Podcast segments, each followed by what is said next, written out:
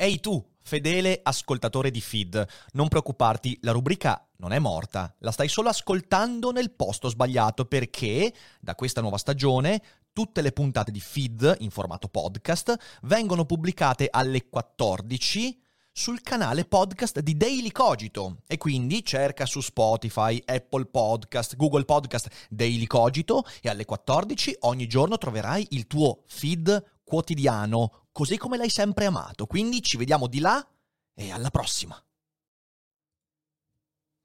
La complessità ci piace, la cerchiamo la complessità perché il mondo è complesso, però la complessità porta con sé anche effetti collaterali discretamente fastidiosi. Per esempio, in una certa parte del mondo qualcuno decide di bombardare, invadere uno stato sovrano che ha una produzione di cibo piuttosto importante ed ecco allora che rischia di scatenarsi una crisi alimentare. Due anni fa scoppia una pandemia, un piccolo virus, grande come una capocchia di spillo, ma molto molto più piccola.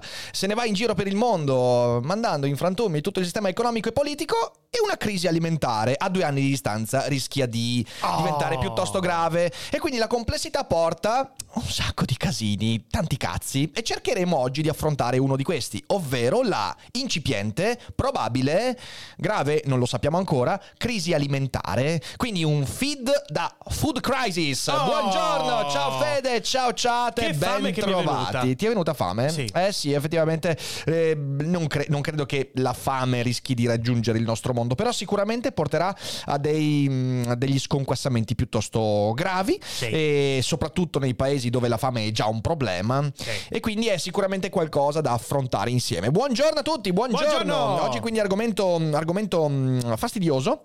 Che va affrontato grazie a Eagle The Best, grazie ad Acnor. Salve. Con i vostri abbonamenti impedite che ai Cogito Studios si sviluppi una food crisis. Grazie mille per i Grazie. vostri abbonamenti.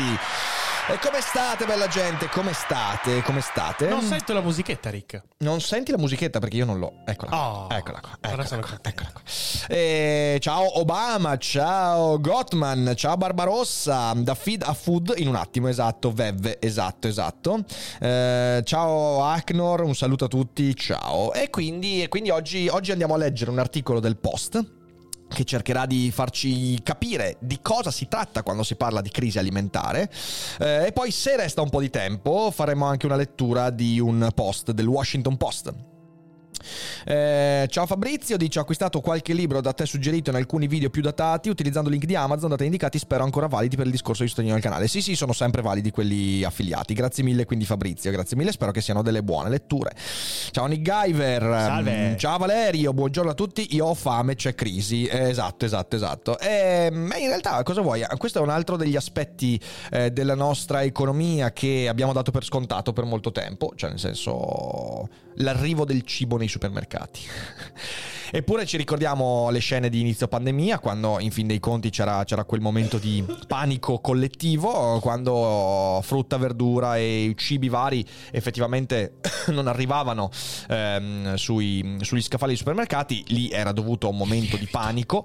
Adesso in realtà le cose potrebbero essere un po' più complicate di così, perché la distribuzione del cibo passa per la distribuzione e la distribuzione passa per carburanti, passa per trasporti, passa per la supply chain e per quanto noi ci accorgiamo che la supply chain eh, si è stata, è stata un po' messa in crisi quando non ci arriva il pacco di Amazon, beh in realtà potremmo accorgerci in maniera ancora più pesante quando non, non dovesse arrivare il cibo effettivamente. Questo è un problema. La crisi della carta igienica in America. Eh, C'è una crisi della carta igienica in America, Nico? Non, non lo so, non lo so, non ho ben presente. Ma che poi, se c'è una carenza di distribuzione, per esempio, di dolci, bignè, è una supply chain. Questa te la sei meritata. Ti sei meritato questo momento. Era molto bella in realtà. Eh, no, Era bellissima. no. Smettila. Rimettiti a posto. Rimettiti a posto. Datti un contegno. Grazie, grazie a Z grazie mille Grazie. per il Prime. Eh, lo so, ragazzi. Ma no, ma non incitatelo. Non incitatelo. Ma cosa grande Artista! fede. Ma cosa Cioè, artista? chiama artista! Ma cosa artista? Cos'è il genio? Dannazione. No, no. Mi sono cascate le palle, esatto. Non date da mangiare a Fede, esatto, Ah. Deviart. Eh, No, io- Anche oggi Fede non Ho mangia. una fame tremenda. Non è Ehm, Fede postmoderno. No, è post qualcos'altro, ma non diciamo. No, non- se sono imbalzati in culo. Esatto, mi sono cascate le palle e mi rimbalzano in culo. È, Beh. è una bella cosa. Sir? Quindi, quindi quest'oggi leggiamo questo articolo eh, sul post. E proviamo a ragionarci un po' sopra, signore e signori. Quindi, Fede, mm, direi di cominciare. Direi di cominciare. Direi Olè. di cominciare. La crisi alimentare che abbiamo davanti. Il blocco dei porti ucraini, ah, è il post, io solo che metto la modalità, come potete vedere è il post, ma io metto la modalità lettura che è molto comoda su Microsoft Edge. E il blocco dei porti ucraini impedisce l'esportazione di enormi quantità di grano, eh, ma non è l'unica causa di una crisi che ci riguarda tutti. Quindi, crisi alimentare cum grano salis. Oh. Oh. Questa era bellissima invece. Vero, vero, sono d'accordo. Eh, per capire meglio la guerra in Ucraina e quello che le sta intorno, leggi tutti gli approfondimenti del post. 0 secondi, 11 minuti, 57 secondi. Press shift question mark to access a list of keyboard shortcuts. Comandi rapidi. Play- Allora, caro Allora. post, per piacere, Allora. ottimizza le tue pagine per Allora. la modalità lettura. Allora, Ti prego. allora. Però io non sono molto d'accordo sul disattiva audio o riattiva audium. è bellissimo, è bellissimo, è bellissimo. Vabbè, ok, andiamo, andiamo, andiamo avanti. Il rischio di un ulteriore peggioramento della crisi alimentare globale in corso, quindi crisi che è già in corso, eh, soprattutto a causa dell'invasione russa dell'Ucrai- dell'Ucraina, sta diventando sempre più concreto e secondo le stime di varie organizzazioni internazionali riguarderà centinaia di milioni di persone in numerose aree del mondo. E questa è la premessa, ok? Tenete conto che, come dicevamo, è già partita la crisi alimentare. Zipiu dice: Seguo Daily Cogito a gennaio 2021, ma oggi è la prima volta che riesco a beccarvi in live a causa degli orari di lavoro. Grazie per tutto quello che fate e continuate così. Grazie, Pi. mille, grazie mille. È un piacere, è un piacere trovarti in live. Mi raccomando, poi, anche se non segui le live, ricordati di rinnovare l'abbonamento. Grazie mille, gra- grazie anche a Depo, grazie mille a Olè! Depo per i 14 mesi. Dai, oh ragazzi, oggi in questo feed risuperiamo i 1400 abbonamenti. Siamo a 1382 abbonamenti. Io pretendo che superiamo i 1400. È una È vergogna. una vergogna, è una vergogna. è una vergogna. Eh, come dice Michele, se non volete la crisi alimentare, battete le navi che sorvegliano Odessa. Eh, beh, beh, in realtà è, è una, è, è vero. Qual è il problema? Eh, il problema è che in realtà è improbabile che noi sentiremo in maniera forte questa crisi alimentare in Europa e quindi in realtà quelli che dovrebbero agire per battere quelle navi potrebbero non sentire il problema. Eh, Alberto Lopez, grazie mille, grazie mille per l'abbonamento, il secondo Grande! mese, grazie. Allora, andiamo avanti. Il recente blocco del porto di Odessa e di altri porti del Mar Nero imposto dalla Russia sta rendendo impossibile l'esportazione via nave di quasi tutto il grano disponibile in Ucraina. Nel frattempo, in altre parti del pianeta, gravi periodi di siccità e ondate di calore hanno portato a una riduzione dei raccolti con ulteriori ripercussioni per l'intero sistema alimentare. Ecco, io vorrei fermarmi subito qua. Vorrei Loro fermarmi sì subito qua grano, e signori. dire... E... Dire, mi dispiace ragazzi, Fede oggi è in forma, smagliante. E dire che tutti quelli che negli scorsi mesi si sono indignati per le sanzioni, o perché le sanzioni colpiscono il popolo russo e il popolo russo non ha colpa. Popolo russo eh, non è mica Putin, popolo russo e quindi cosa fai? Sanzioni i violinisti, eh, gli atleti, eh, gli olimpionici, eh, sanzioni mm, i fazzoletti russi, sanzioni il sale, sanzioni le- le- le- i, i cagnolini russi. I cagnolini russi vengono sanzionati.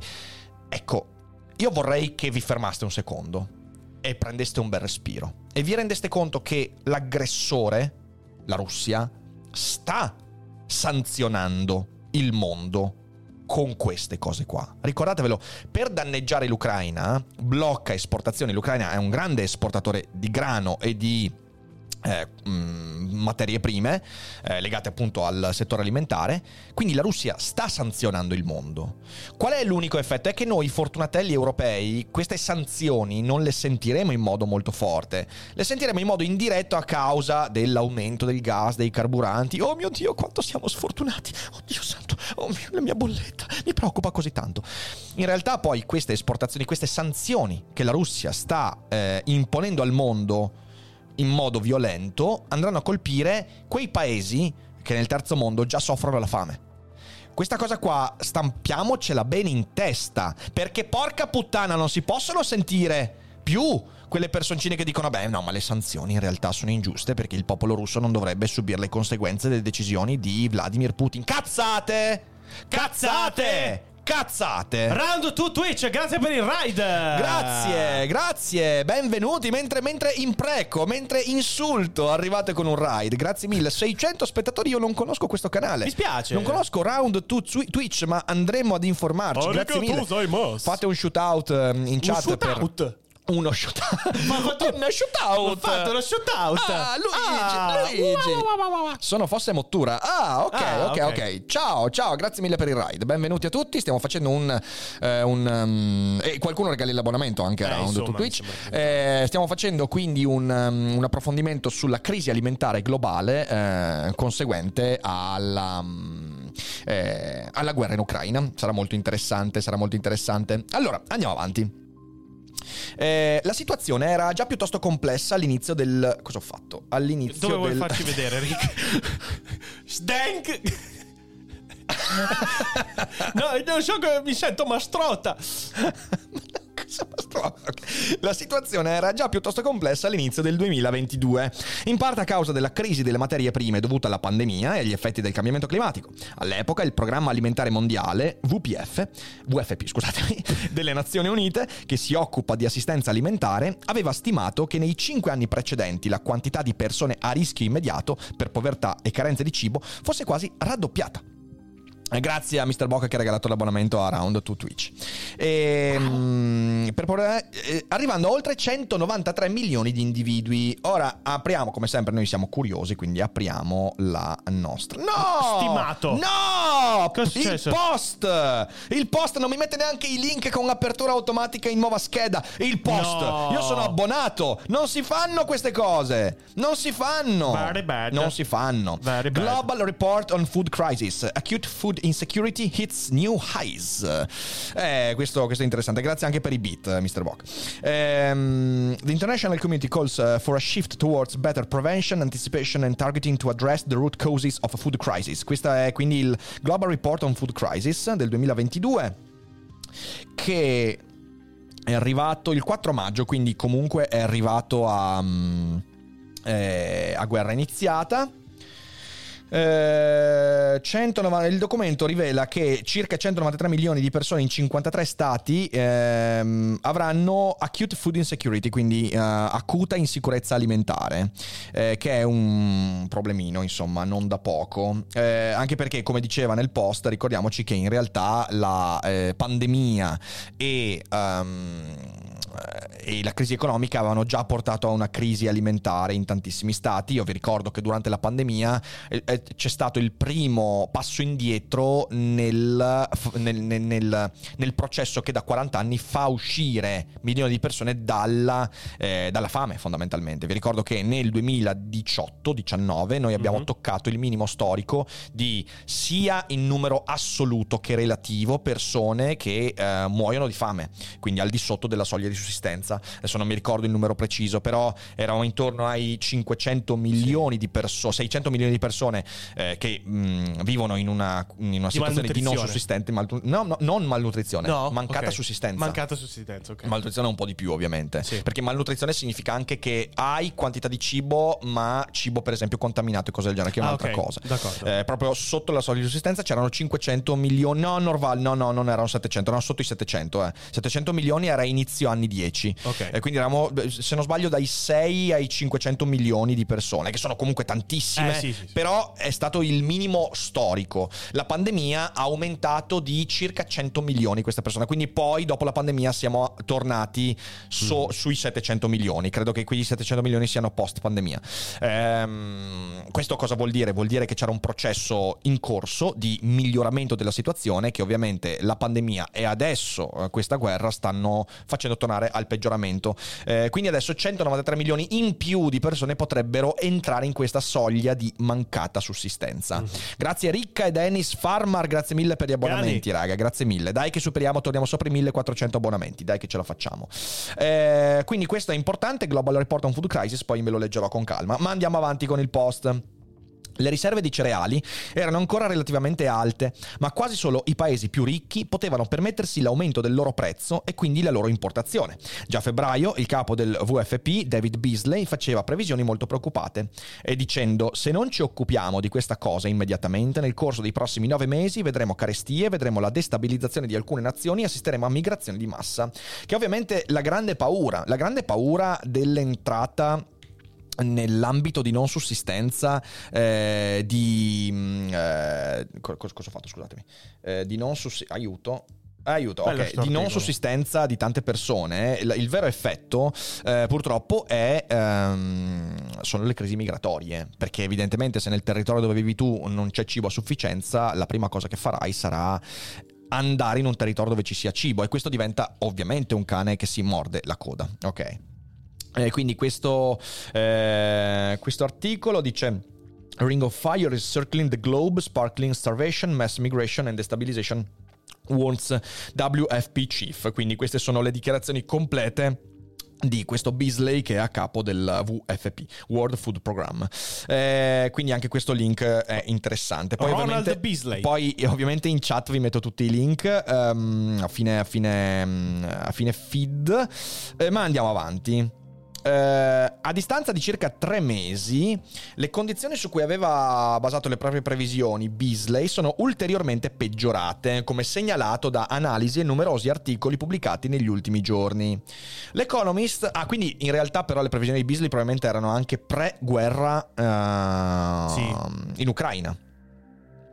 Eh, quindi evidentemente sono peggiorate. L'Economist ha dedicato il numero uscito alla fine della scorsa settimana proprio alla crisi alimentare e ce lo ricordiamo perché abbiamo visto, eh, con una copertina molto eloquente che mostra spighe di grano formate da una miriade di piccoli teschi. L'immagine, di forte impatto visivo, è circolata molto online, contribuendo a rendere più sentito un tema che potrà avere forti ripercussioni anche sui nostri consumi. E andiamo a vedere questa eh, copertina eh, che, che, è tosta. The Common Food Catastrophe, quindi vedete insomma questo, questa immagine decisamente creepy, sembra tratta da Bloodborne, in realtà realtà no, it's the real life. E quindi è questo, questo grano fatto di piccoli teschi. Eh, brutal. Devo dire, ecco, devo dire che io negli ultimi mesi l'Economist lo sto apprezzando molto perché pur essendo un, un giornale che non si risparmia a volte delle uscite che potrebbero sembrare anche di panico artificiale, eh, però devo dire che, che, che sta facendo un'ottima, un'ottima, copertura sulla mm, guerra in Ucraina. Cioè, sì. veramente, io mi sono visto alcuni... Abbiamo visto degli approfondimenti anche su feed molti. Sì, ma soprattutto mi sono visto alcuni, alcuni webinar loro che fanno aperti. Per esempio, ho seguito un webinar un mesetto fa su cosa significa fare giornalismo eh, dal fronte, che è stata una delle cose più interessanti che abbia visto negli ultimi, negli ultimi anni, veramente fa- fantastico. L'Economy sta facendo grandiss- un grandissimo lavoro di informazione. E, um, andiamo avanti. Andiamo avanti. Il mondo si sfama soprattutto grazie ai cereali in particolare al grano, che a seconda delle varietà offre una notevole versatilità per la produzione di pane, pasta e altri alimenti che possono essere conservati a lungo. I cereali sono prodotti in numerosi paesi, ma molti di questi devono comunque importarne grandi quantità per soddisfare la domanda interna. Per motivi geografici e di disponibilità di grandi aree coltivabili, alcuni paesi sono avvantaggiati ed esportano ogni anno enormi quantità di grano. In condizioni normali riescono a compensare eventuali squilibri dovuti per esempio a raccolti meno ricchi del solito in alcune aree del mondo. Questo è uno dei problemi eh, più forti che potrebbe dare finalmente una spinta alle tecnologie OGM. Perché dico questo? Perché ricordiamoci che quando tu vai a studiare l'OGM ti accorgi che il vantaggio enorme dell'OGM è che può, ha la potenzialità di ridurre enormemente, enormemente significa nell'ordine del 60-70% il terreno adibito ad agricoltura. Mm-hmm. E questa cosa qua, prima ce la mettiamo in testa, prima riusciremo a risolvere alcuni di questi problemi, come per esempio le crisi alimentari, eh, le carestie, eh, solo che ovviamente sull'OGM, soprattutto in Italia, ma in realtà un po' in tutto il mondo, ehm, c'è un blocco ideologico, culturale devastante nei confronti di queste tecnologie che, e questo porta a due effetti effetti. Il primo effetto è che eh, l'OGM è in mano a pochi. Eh, sapete, molto spesso si dice, eh, la Monsanto è queste cose qua. Sì, eh, sapete perché la Monsanto ha uno dei grandi monopoli degli OGM? Perché adesso entrare nel business dell'OGM è talmente poco conveniente per la scarsità di vendite che si fanno e per il rischio altissimo di multe dovute a regolamentazioni folli. Eh, multe che dovrebbero essere molto più spesso date a chi fa agricoltura biologica utilizzando Sì, esatto. prodotti assurdi, ok? Eh, che, che è inevitabile eh, che siano in così pochi a entrare in questo tipo di eh, Monsanto. Sì, no, non si chiama più Monsanto, hai ragione. Eh, beh, si chiama. Com'è che si chiama? Eh, ha un altro nome. Allora, Ehm, porca miseria. eh, adesso mi dice che si chiama... No, la Monsanto Company, però non mi dice che ha chiuso. È stata, è, stata, è stata comprata dalla Bayer, esatto, è stata comprata dalla Bayer, esatto, sì? esatto. Cioè, credo che esista ancora il nome o comunque ha cambiato il nome, però è stata acquisita dalla Bayer, sì, sì. ah esatto, no, esatto. chiusura 2018, Sì, scusate. sì, sì, sì, è sì, vero, se c'è sì. un'acquisizione. Eh, Comunque, esatto, dalla Bayer per 63 miliardi. Comunque, ecco, ricordiamoci, ehm, eh, ribadivo che eh, c'è un problema che appunto il monopolio dell'OGM è un problema, è, un pro- è uno di quei monopoli prodotti artificialmente, eh, artificialmente da regolamentazioni folli che, che non tengono conto dei vantaggi che si avrebbe nella liberalizzazione delle tecnologie OGM. OGM che sono uno degli unici possibili, eh, risul- cioè, eh, una delle possibili soluzioni per... eh, risolvere questo- questo- questa problematica. Ehm, però vabbè, questo magari ne parleremo, ehm, insomma, avremo anche presto avremo Dario Bressanini qui in studio, quindi ne parleremo anche con lui. Ma andiamo avanti. In decenni la gestione dei raccolti e la logistica per la produzione dei cereali sono migliorate sensibilmente, ma il sistema ha comunque alcuni punti deboli che possono far inceppare il meccanismo. L'attuale crisi e il suo prospettato peggioramento sono condizionati da fattori collegati tra loro, che comprendono la guerra in Ucraina e il conseguente blocco dei porti del Mar Nero, le ondate di caldo in India e una ridotta resa dei campi in altre aree del mondo a causa di eventi atmosferici riconducibili al cambiamento climatico. E anche qua andiamo ad aprire questa. Ehm, ah, ok, è l'articolo di un, più di un anno fa che avevano postato sul cambiamento climatico. Ok, va bene. Eh, purtroppo non ci meritiamo di avere cose belle al mondo. No, non è vero, Rizla, ce le meritiamo. Bisogna combatterle. Bisogna combattere per averle. Bisogna combattere per averle. Quando Bressanini, no, guarda, ho incontrato Dario in questi giorni al Salone del Libro, abbiamo chiacchierato un po' e dobbiamo solo metterci d'accordo su, su una data, quindi Interessante che non ci sia nessuna discussione politica sugli OGM. È beh, uno, dei, uno dei punti essenziali della nostra, mm, della nostra cultura. Eh, noi qui promuoviamo mm, agricoltura biologica che spesso fa degli abomini veri, ehm, però l'OGM che in realtà avrebbe, molti maggio- avrebbe maggiori margini di sicurezza, avrebbe maggiori margini di produttività, avrebbe un impatto ambientale molto Certo. minore. No, in realtà no, perché l'OGM non è naturale, come se poi ibridare eh, viti fosse una cosa eh, naturale. Andatevi a vedere la chiacchierata che abbiamo fatto. Quando è stato ormai? Con. Con cosa? Con oddio Bertacchi. santo. Bertacchi, sì, Sì. è stato a inizio stagione. A inizio stagione. tipo? Andatevela a vedere. Ottobre, sì, ottobre, quella bellissimo, ne parliamo bellissimo, molto su- bellissimo. di quell'argomento lì. Ma ti pare in Italia dove si esalta il limone di Siracusa? Eh, c'hai, c'hai ragione, c'hai ragione. Eh, se qualcuno qui mh, se qualcuno qui grazie Mork Svart per gli otto mesi e Ehi. grazie anche a Val for Friends grazie per i quasi due anni Quasi due anni. grazie grazie Eh, dicevo se qui in Italia un politico tira fuori l'argomento dei, mh, degli OGM la sua carriera è quasi finita eh, cioè nel senso. Ma, ma andiamo avanti parliamo di cose belle cioè crisi alimentare guerra e porti. Nel 2021 la Russia è stato il primo paese esportatore di grano eh, con 39 milioni di tonnellate venduti all'estero, l'Ucraina il quinto con 17 milioni di tonnellate. Da soli due paesi hanno coperto quasi il 30% di tutto il settore, senza contare le esportazioni di altri cereali impiegati soprattutto per l'allevamento di animali. E queste sono cose fondamentali, eh, cioè per capire quello che sta succedendo, per capire l'impatto della decisione presa da Putin ribadisco, l'impatto della decisione presa da Putin, cioè l'invasione di uno Stato sovrano come l'Ucraina, bisogna tenere ben conto queste cose qua. Grazie anche Elbona per i dieci mesi. Ehm, quindi da soli questi paesi con grano e non solo, anche eh, bisognerebbe aggiungere a questo le esportazioni di cereali per l'allevamento, 30% di tutto il settore, un terzo del grano che fa la nostra pasta asciutta, e i cornflakes e via dicendo, arriva da eh, Russia e eh, Ucraina. Mm. 7% della produzione agricola va in foraggio per allevamenti. Ma Cioè, il no, no, attenzione, qui allora, leggi bene la, la- la- la frase. È che qui si tratta del 30% del settore di cereali che finiscono sulla nostra tavola, Sì, sì, sì. a cui bisogna aggiungere i cereali per l'allevamento. Sì. Ok, quindi in più. L'Ucraina è stata inoltre il primo produttore di semi di girasole, con la Russia al secondo posto. I due paesi hanno, controllato, eh, hanno il controllo di quasi il 12% del mercato dell'olio vegetale su scala globale. È soprattutto per questo che in Italia e in altri paesi l'olio di semi di girasole è stato razionato da alcuni supermercati, mentre i produttori di diversi alimenti da forno hanno iniziato a modificare le proprie ricette per impiegare altri oli vegetali disponibili più facilmente sul mercato a prezzi più contenuti. Olio di palma? No, ovviamente no. Ehm, Solitamente attraverso i porti dell'area di Odessa, nell'Ucraina occidentale, transita la quasi totalità. eh, aspetta che apriamo questo bel link. Eh, poi andiamo a vedere. La quasi totalità del grano prodotto nel paese. Che miseria. Eh, già. L'area di mare intorno alla città è stata in buona parte minata dall'esercito ucraino per impedire alle navi russe, della guerra russa di condurre un'invasione al tempo stesso la marina militare russa ha bloccato quell'area del Mar Nero rendendo molto difficile il transito delle navi mercantili. Eh, già, già, già. Andiamo a vedere questo. È un information note del Food and Agriculture Organization of the United Nations, the importance of Ukraine and the Russian Federation for global agricultural markets and the risk associated with the current conflict. Eh, questo deve essere molto interessante. Questo deve essere molto interessante. Quindi c'è un'analisi di rischio, assessing the risk emanating from the conflict. Eh, questo me lo voglio leggere. Non lo facciamo oggi perché Sì, è- sì, sì. però sembra una cosa molto molto ricca, molto Eh, ricca. Information notes. Andiamo un po' almeno sto... Sharing global production of selected crops, eh, sunflower seed, quindi seme di girasole, barley, wheat. 25%, Eh, va che storia, va che storia, va che storia.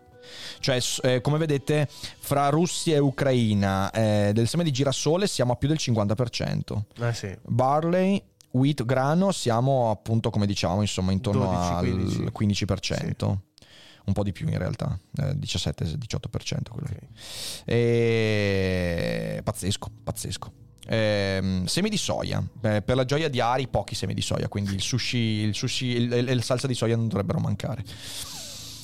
Però nelle pubblicità mai nessuno che non dica grano 100% italiano sembra certe volte di essere tornati all'autarchia. È vero, è vero Valerio, hai ragione, hai ragione. Eh vabbè, ma l'autarchia in Italia ci ha sempre solleticato il culo. Tanto per essere molto francesi. Eh, andiamo avanti, andiamo avanti. Ehm, dicevamo, l'area di mare intorno alla città è stata in buona parte minata, l'abbiamo già letto questo. Ok, andiamo avanti. Il risultato è che più della metà del grano ucraino raccolto lo scorso anno è ancora nei silos, nei silos in Ucraina, senza possibilità di essere esportato in tempi rapidi. Tra poche settimane il grano attualmente nei campi dovrà essere raccolto, ma potrebbero non esserci silos a sufficienza per conservarlo, con il rischio che milioni di tonnellate di prodotto vadano perdute. Che miseria. Il rischio che milioni di tonnellate di prodotto vadano perdute. Ecco, di nuovo, io lo so che sto insistendo, ma ricordatevi, ricordatevi che queste sono le sanzioni che la Russia sta imponendo al mondo. Ricordatevela questa cosa qua, la prossima volta in cui qualcuno dovesse dire, eh beh, bisogna sanzionare la Russia e voi risponderete, beh, ma i russi non se lo meritano. Il popolo russo non è Putin. No, ricordatevela questa cosa qua. Perché, perché bisogna smettere di sparare stronzate. I raccolti in Ucraina non saranno inoltre come quelli degli scorsi anni. Ha stimato il, mister- il Ministero dell'Agricoltura del paese. Beh, inevitabile. Il raccolto potrebbe essere inferiore del 20-30% rispetto a quanto si era previsto, sia perché molti campi si trovano in zone di guerra, sia perché i campi delle aree dove non si combatte hanno comunque necessità di forza lavoro, combustibile, acqua, infrastrutture e altre risorse per effettuare raccolti. Ciò di cui ci rendiamo conto raramente è che c'è sempre un inevitabile eh, effetto domino su queste cose qua eh, che noi ci perdiamo per strada perché perché in realtà ehm, come dire in realtà eh, noi qui vediamo veramente il nostro privilegio noi cioè noi Sì. queste cose qua le sentiremo tardi e molto di meno rispetto ad altri Sì. ed è questa la cosa che poi porta tantissimi in panciolle dal divano a dire: Beh, ma secondo me le sanzioni alla Russia sono una cosa sbagliata. I russi non se lo meritano, gli atleti russi non dovrebbero essere. Perché tu non ti accorgi in modo svelto delle sanzioni che la Russia sta imponendo al mondo. Quindi è importantissimo. Ecco, io qui vi, vi- vi- vi chiedo, veramente vi chiedo a voi in live e anche a chi sta eh, ascoltando in differita, questa puntata la dovete condividere. Eh sì. Perché questo è il modo con cui si fa svegliare qualcuno che magari per mancanza di informazione non si rende conto degli effetti della decisione di Vladimir Putin. Questa cosa ogni volta che la dico la ribadisco. La decisione di Vladimir Putin di invadere l'Ucraina. Queste sono sanzioni che colpiscono tutti, colpiscono meno noi, molto di più molti altri. Eh, sia perché molti campi si trovano in zona di guerra. eh, ok, ok, ok. Nell'ultimo periodo la coltivazione è stata inoltre trascurata anche a causa dell'impossibilità di utilizzare diserbanti e pesticidi in forte carenza e ciò influirà sulla quantità di grano raccolto. Eh sì, eh sì, eh sì. Ehm, però dicendo sta cosa ti sputtani ora. In che senso, Rizla? In che senso? Ma chi, a chi stai parlando? Comunque prima c'era lo sclero che dice a proposito di multe sul biologico nella provincia di Brescia, eh, questo, eh, questo è stato l'anno in cui ci sono state, anzi sono state date delle multe enormi per l'uso di concimi, fertilizzanti e pesticidi a grandissimo impatto e a rischio ambientale. Però c'è sempre la lagna costante, non ci fanno lavorare, ma così ammazzano il nostro lavoro, anziché usare grani e coltivazioni modificate per resistere. Ah però va benissimo la superstizione, che ne so, eh, cero, chiese, benedizione dei trattori che bloccano la viabilità. Eh vabbè, questo- questo- questa è la cultura in cui ci troviamo.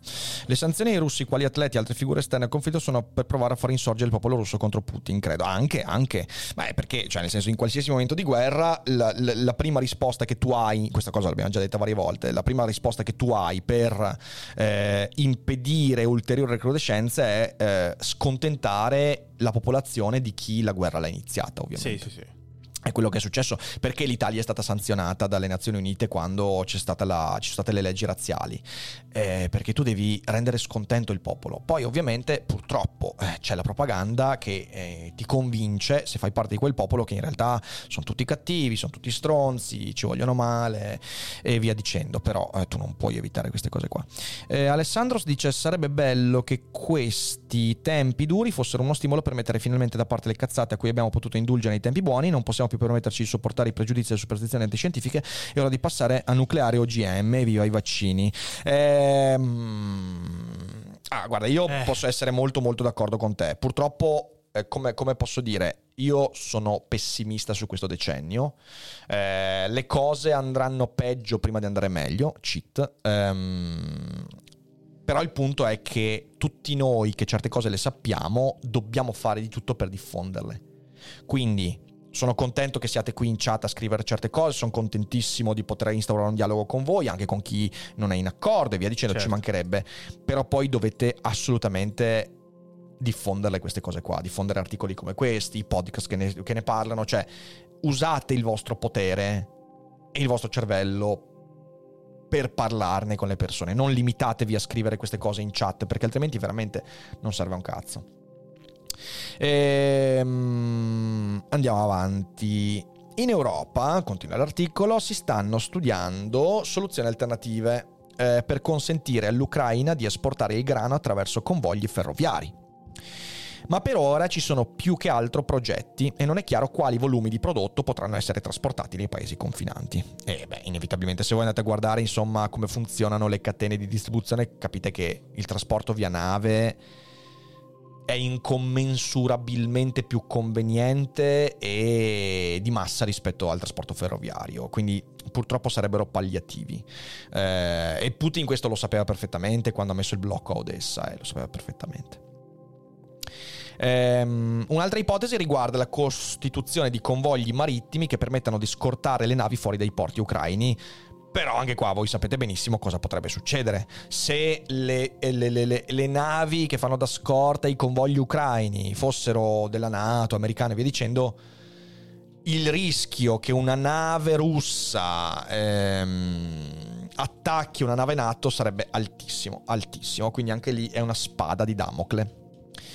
Ehm, adottare un alimentatore più possibile plant-based potrebbe essere utile per a livello individuale. Un alimentatore più possibile plant-based. No, non ho capito cosa Ma forse intendi. è un'alimentazione?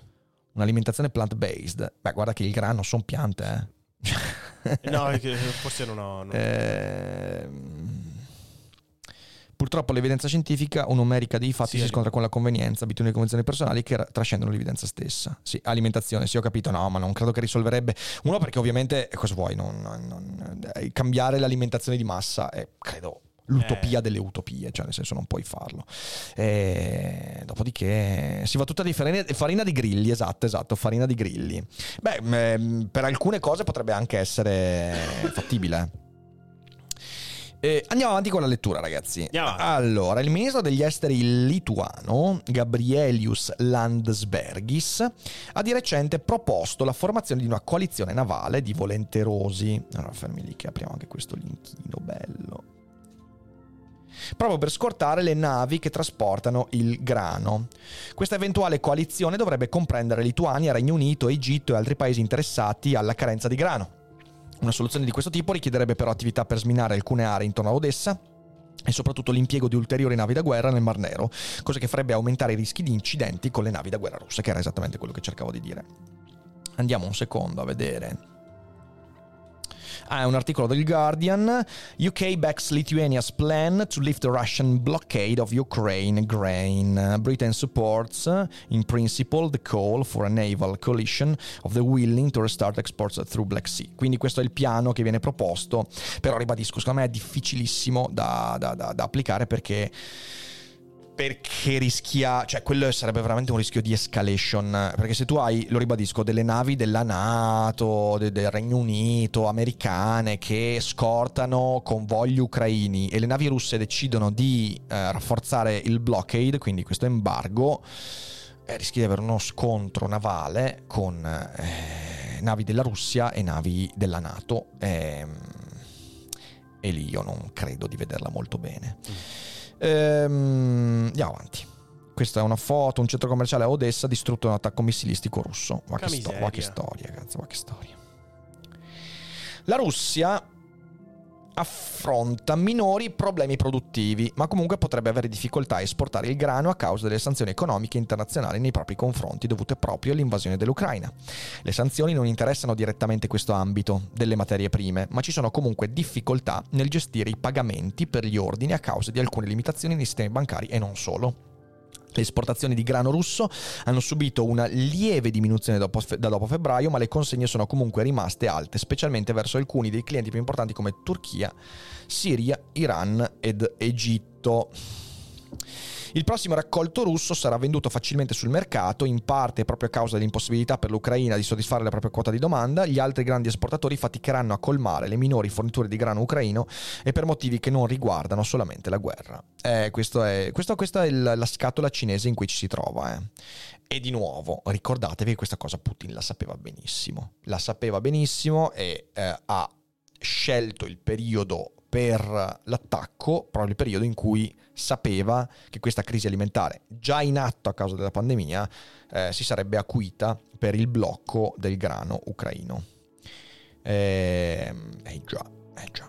Questo vi fa capire di nuovo quanto sono importanti le sanzioni. Si aggiunge un altro aspetto, caldo e alluvioni. Eh, vediamo un po' qualche, qualche domandina, se c'è qualche domandina. Allora... No, per il momento no. Non c'è niente? eh? Sì, sì, ok, allora andiamo avanti. Eh, in Europa le precipitazioni nel periodo primaverile sono state ben al di sotto delle medie stagionali. Andiamo a vedere anche questa fonte. Tornata la pioggia, ma non è detto che si risolverà la siccità. È del 31 marzo. Ok, ok, ok. Questo l'avevamo già letto, forse addirittura l'abbiamo già Sì. visto questo articolo qua qualche tempo fa. Eh, e proprio in un periodo in cui il grano ha bisogno d'acqua per completare la propria crescita. Quindi si aggiunge anche questo. La mancanza di pioggia è stata poi accompagnata da un periodo insolitamente caldo a maggio con temperature che hanno superato sensibilmente le medie del mese. Una coda piovosa di primavera potrebbe aiutare a evitare il peggio, ma la resa dei campi sarà comunque inferiore rispetto al solito. Le cose non sembrano andare meglio negli USA con l'ampia fascia di territorio in cui ci sono grandi coltivazioni di grano e altri cereali soggetta a un prolungato periodo di siccità, il peggiore dell'ultima decina di anni. Il 40% del grano coltivato è di qualità scarsa rispetto al solito e con una resa inferiore. Si stima che la produzione del grano duro invernale sarà del 21% in meno rispetto a quella dello scorso anno. La tempesta perfetta, come si suol dire. Sì. Nel 2021 la Cina aveva avvisato di prevedere il peggior raccolto di grano invernale a causa delle alluvioni che avevano interessato alcune delle principali aree agricole. Chi, chi, chi niente, chi troppo, chi ha la siccità, chi ha le alluvioni. Le forti piogge avevano causato danni e reso inutilizzabili i campi per settimane, ritardando o rendendo impossibile la semina. Anche qui andiamo a dare un'occhiata. No, ho sbagliato.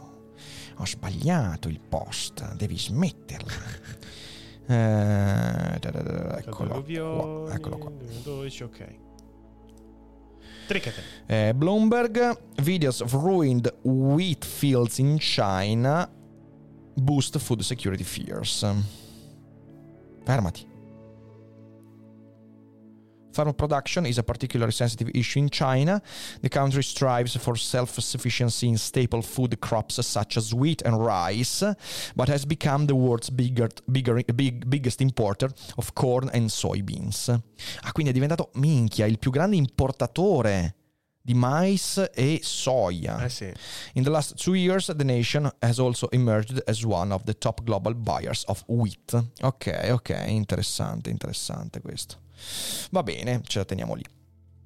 Ehm, le recenti ondate di caldo in India e Pakistan, con temperature massime che hanno raggiunto i 49 gradi centigradi, hanno avuto importanti conseguenze per l'agricoltura.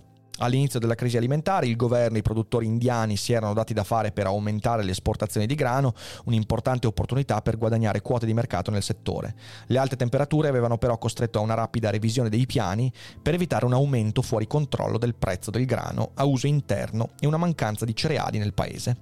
Hm. L'ondata di calore si era infatti verificata nelle ultime settimane di crescita del grano, uccidendo Eh. le piante poco prima della fase di raccolta. Eh sì. La ricerca di un po' d'ombra sotto un viadotto a Nuova Delhi. Mamma mia, ma che storia, ragazzi. Cioè, qui è l'inferno. Andiamo avanti. Da un aumento delle esportazioni, l'India. Aspetta un attimo. Dall'aumento delle esportazioni, l'India è passata in brevissimo tempo ad applicare un blocco di tutte le esportazioni di grano con conseguenze sul suo prezzo dei mercati internazionali. Andiamo ad aprire anche questa fonticina e poi la recuperiamo. Il blocco è in vigore da una decina di giorni, anche se sono state previste eccezioni per rispettare alcuni ordini ricevuti prima della sua adozione per aiutare alcuni paesi in particolare difficoltà. L'India non è l'unico paese ad aver adottato un blocco alimentare. Si stima che ad oggi ci siano almeno 26 paesi che impongono limitazioni alle esportazioni di cibo. 26 paesi. Secondo le stime dell'Economist, queste decisioni stanno interessando l'equivalente del 15% delle calorie scambiate sui mercati alimentari del mondo. Andiamo a vedere questa. Eh, ha un bits del post. L'India ha bloccato tutte le esportazioni di grano. Eh, il 14 maggio. Sì, l'avevo letta anche questa cosa qua.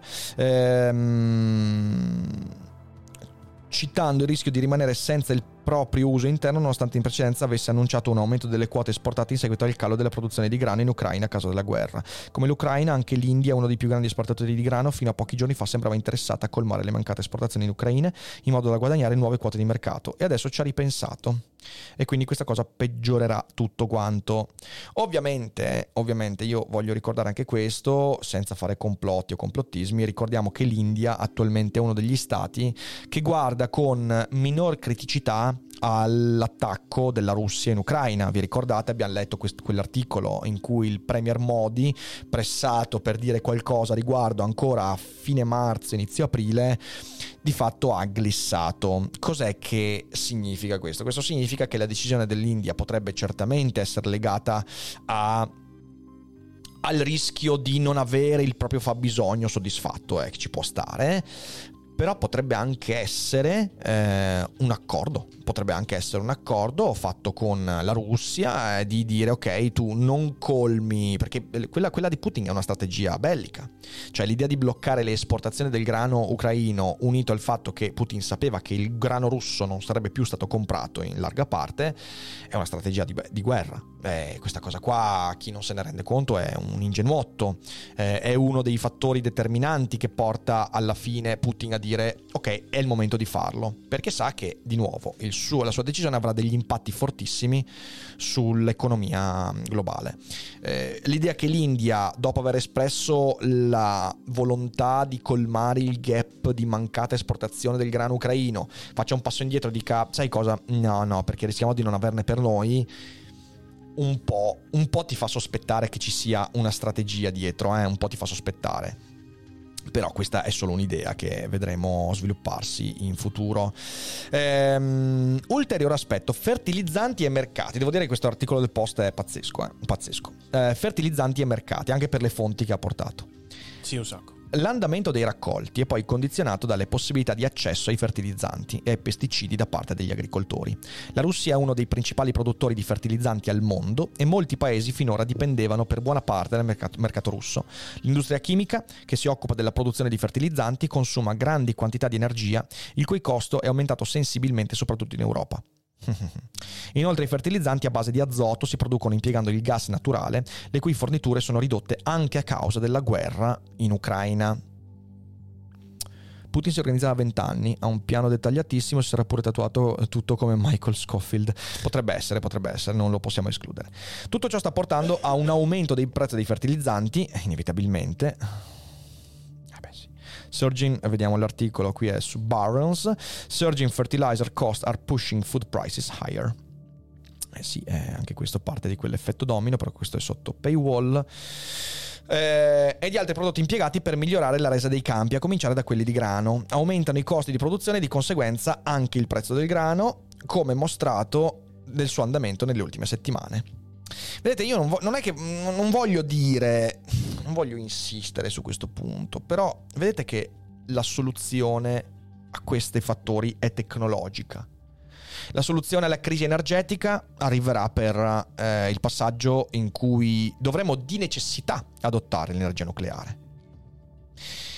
La crisi alimentare si risolve finendo di demonizzare gli OGM e quindi non dipendendo più per esempio dai fertilizzanti, riducendo drasticamente il terreno coltivabile, aumentando la produttività di cibo senza però impattare sul territorio occupato. Queste cose sono, sono, essenziali da capire. La forza del nostro mondo è forza tecnologica e se noi invece ci convinciamo che in realtà la tecnologia non sia la strada per risolvere queste cose qua, siamo, siamo siamo fantasmi della nostra intelligenza.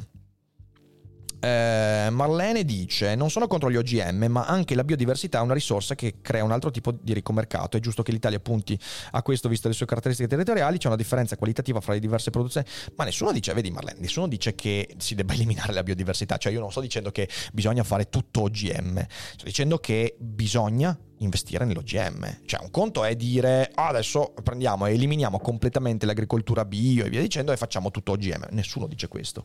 Eh, abbiamo la possibilità di costruire una società equilibrata in cui però smettiamo di mettere alla porta tecnologie che risolverebbero enormi problemi che in questo decennio si moltiplicheranno.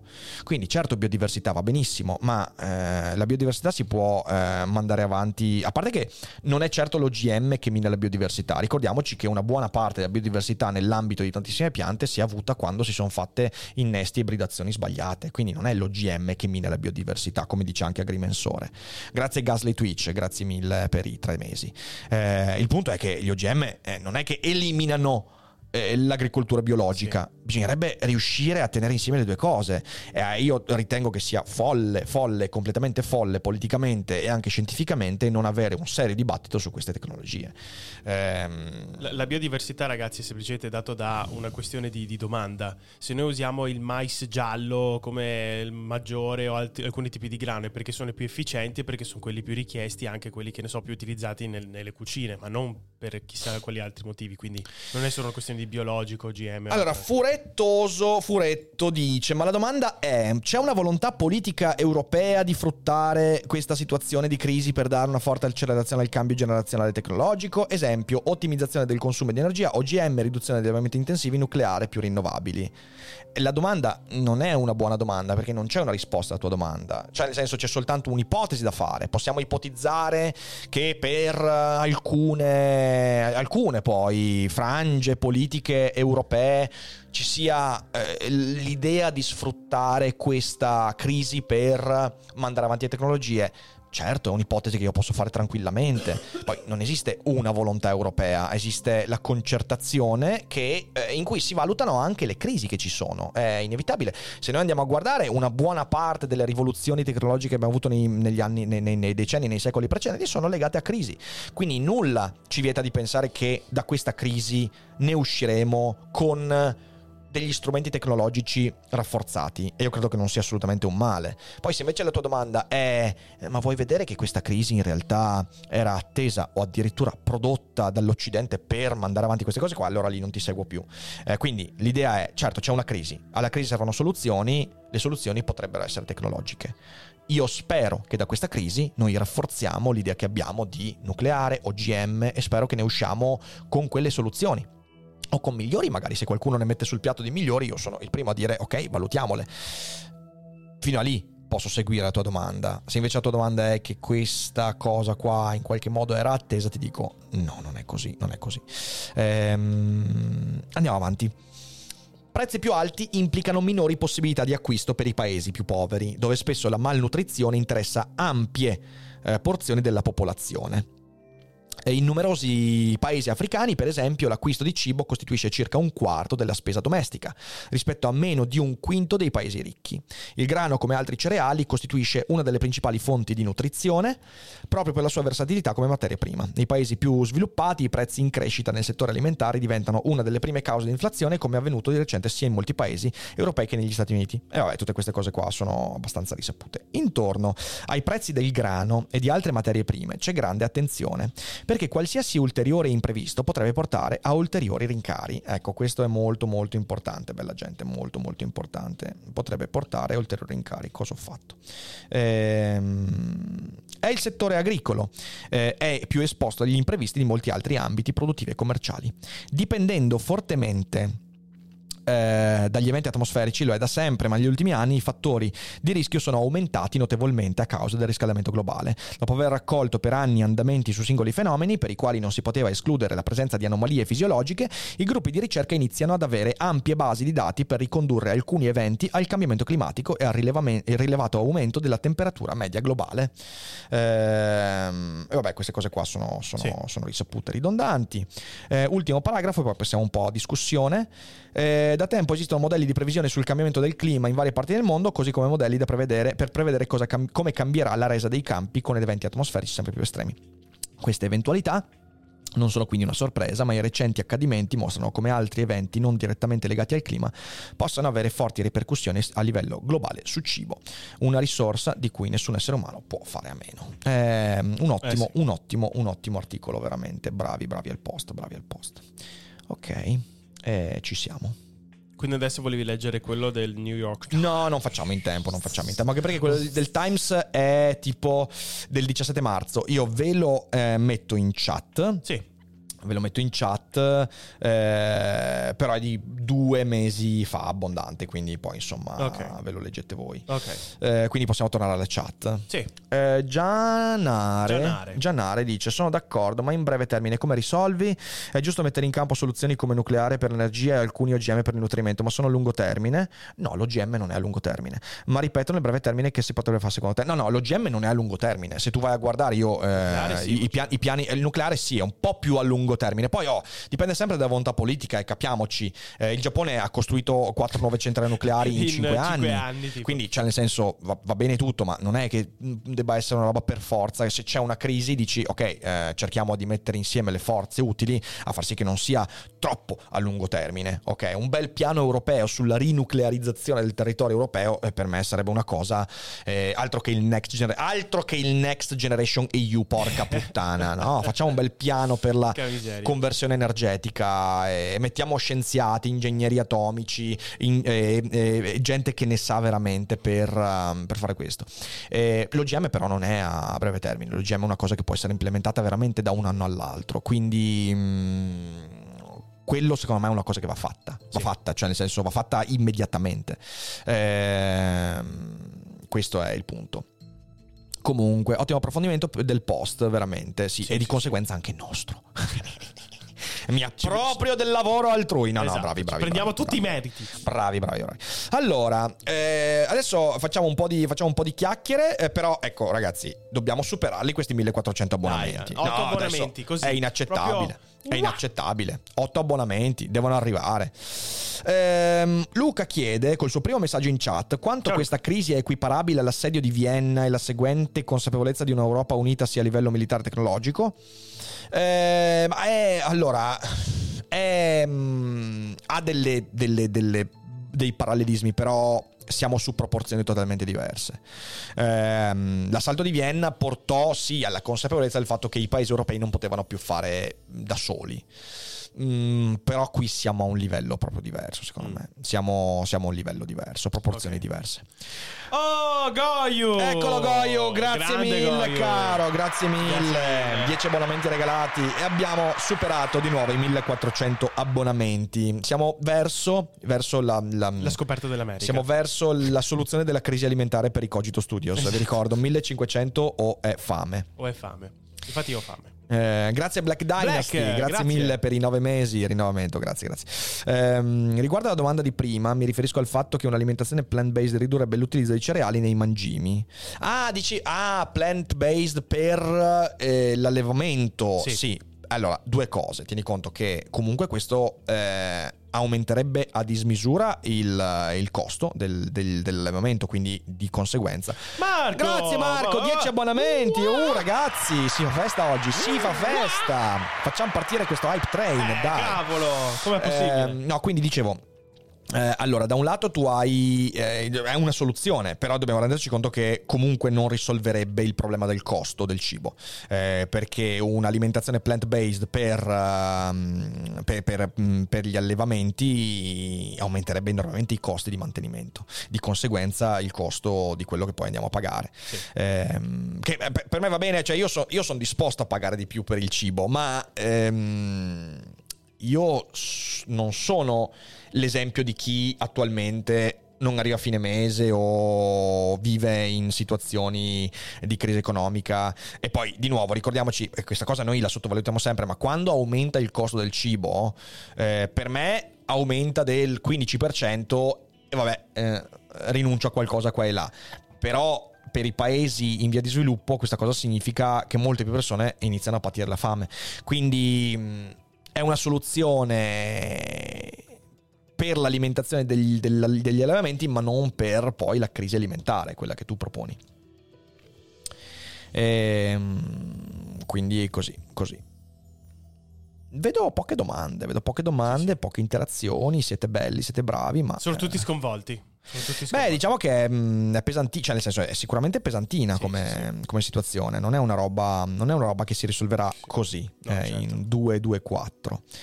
Ehm, se fossi governato da persone in grado di pianificare una crisi su scala globale, più livelli per spingere l'evoluzione umana, ne sarei onorato, ma non credo sia questo il caso. Eh, sì, sì, esatto, non è così, non è così. Eh, ma poi basta vedere, cioè, ragazzi, eh, con, con la crisi, con la, con la guerra in Ucraina, siamo tutti cascati dal pero, eh, Sì, tutti, sì, compresi anche i nostri governanti. Quindi. Eh, Marco dice regalo per il mio compleanno, quindi Auguri! ci hai dato 10 abbonamenti come regalo per il tuo Oh. Grazie, tanti, tanti auguri. Magari tutti i compleanni auguri a te, tanti Tanti auguri a te, tanti auguri a Marco, più abbonamenti a me. Bello. Bello, vero?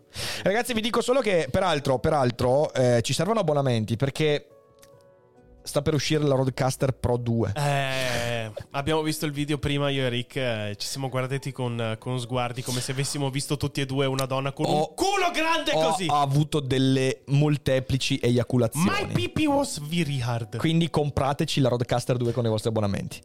Ehm, Bracal Anche perché chiede. vi potremo assicurare tante nuove cose interessanti. Allora, Bracar chiede: Ma ci sono modi efficaci per promuovere gli OGM? Se aumentano l'efficienza e riducono l'inquinamento, why not? Ma guarda, Bracal, io mi sono convinto di questo. La- eh, allora, prendo l'esempio italiano. La campagna anti-OGM italiana è stata talmente disonesta, talmente pervasiva, talmente schifosa negli anni 80 e 90. Vi ricordo la COP che metteva. L'immagine con la No, mano OGM, con sette, sì, no, con con sette sette dita, dita, sì, sì. e il pomodoro con dentro il feto, roba. ragazzi, veramente il cesso, il cesso. È stata talmente onnipervasiva che mi sono convinto di questo, che non potremo mai deliberare democraticamente l'utilizzo degli OGM in Italia. E forse mi sono fatto la stessa idea anche sul nucleare. Io, e lo sapete quanto io sia invece convinto che le deliberazioni importanti di, un, di una democrazia debbano essere democratiche, ma mh, credo che abbiamo fatto talmente tanto danno su questi due temi che a un certo punto qualcuno dovrà prendere una decisione. Sì. E che questa cosa non sarà. Grazie mille, Gem, Grazie, per i Gem. 19 mesi. E che questa cosa non sarà raggiungibile con un referendum, con. eh, non credo. Ed è una dura cosa da dire per me. Eh, altri paesi sono diversi. Eh, beh, a parte che negli altri paesi gli OGM vengono anche commercializzati in diverse forme, con diverse regolamentazioni. Però non credo che su nucleare e OGM noi possiamo fare una campagna di sensibilizzazione efficace tanto quanto la demonizzazione fatta negli ultimi 30 anni. Questo è. Chi ricorda la pubblicità degli scacchi nell'ultimo referendum sul nucleare? Eh, me la ricordo bene, me la ricordo bene, Norval, me la ricordo bene. Anche perché mi aveva convinto, io vi ricordo che a quel referendum ho votato no. E a distanza di qualche anno mi sono detto quanto cazzo ignorante ero. Ma che testa di cazzo sono stato. Proprio mi sono insultato così tanto, così tanto. E... Eh, anche tu vedi Mr. Bock. Anch'io, anch'io ho votato no nel 2011 ed è stata una Eh, delle cose una che campagna- rimpiango Una enormemente. campagna terrificante. Magari tra 50 anni, quando ormai lo avranno, quando lo avranno tutti gli altri. E quando noi saremo sì, nel sì, terzo sì. mondo. Sì, sì, sì, sì. Eh, sì, la soluzione potrebbe essere nucleare OGM a livello europeo con libertà di mercato negli Stati membri. Eh, io, io credo, io credo sinceramente che sarà molto molto difficile. Eh, difficile riuscire. Bello però Rizla che dice tranquillo, ho votato 3 stelle. 3 stelle, non 5 stelle, 3 stelle. Eh, ma anche di meno eh, di stelle. Ehm, sì, vabbè, comunque. E purtroppo è sempre la propaganda di cui parlavamo ieri. Esatto, Elettra. Esatto, Elettra. Io ci sono cascato, ci sono cascato. Ci sono cascato Nucleare, OGM, legalizzazione delle droghe, legalizzazione delle prostitute e mi sveglio tutto bagnato. Esatto. Is esatto. this a dream? Staremo a vedere, ragazzi. Staremo, Staremo a, a vedere, vedere. ma mm, sono pessimista su queste cose qua. Quindi o qualcuno decide o se ne fa un Non cazzo. Allora, io direi che ci siamo con il feed di quest'oggi. Eh, spero di avervi affamati e quindi vi auguro un buon pranzo. Grazie a Clero Infame. Bella lì. Benvenuto. Grazie, grazie, benvenuto. grazie per il Prime. E, mm, sappi che sono molto empatico nei confronti della tua- del tuo nick, ma detto questo, ehm, nel 2011 il mio sì c'era come c'è oggi. Eh, beh, ehm, complimenti a te. Io purtroppo nel Bravo, 2011 Clero. ho fatto una scelta di merda, Eh, ma sto cercando di rimediare facendo buona informazione. Allora... Eh, spero di avervi affamati e quindi spero che un buon- passerete un buon pranzo. Grazie per tutti gli abbonamenti Grazie. regalati, rinnovati, fatti e vi ricordo che ci vediamo alle 18 con Daily Cogito quest'oggi. Oh, yeah. Non mancate, mi raccomando. E andiamo a fare un bel ride. Eh, il ride oggi lo facciamo a Nanni, andiamo da Nanni. Nanni che non, non andiamo da un pezzo da lui e gli scriviamo in chat Eh, OGM Ah. nucleare. No, aff- affamati. Andiamo, andiamo, and- andiamo a scrivergli affamati. Affamati. E quindi fate, fate i bravi. E poi sì, questa sera ci sarà anche il confronto con ehm, Luca Pantaleone sul suo canale alle 21, ma poi Figo. vi ribadisco tutto alle 18. Figo. Ciao bella gente, fate i bravi. Goodbye. Ciao.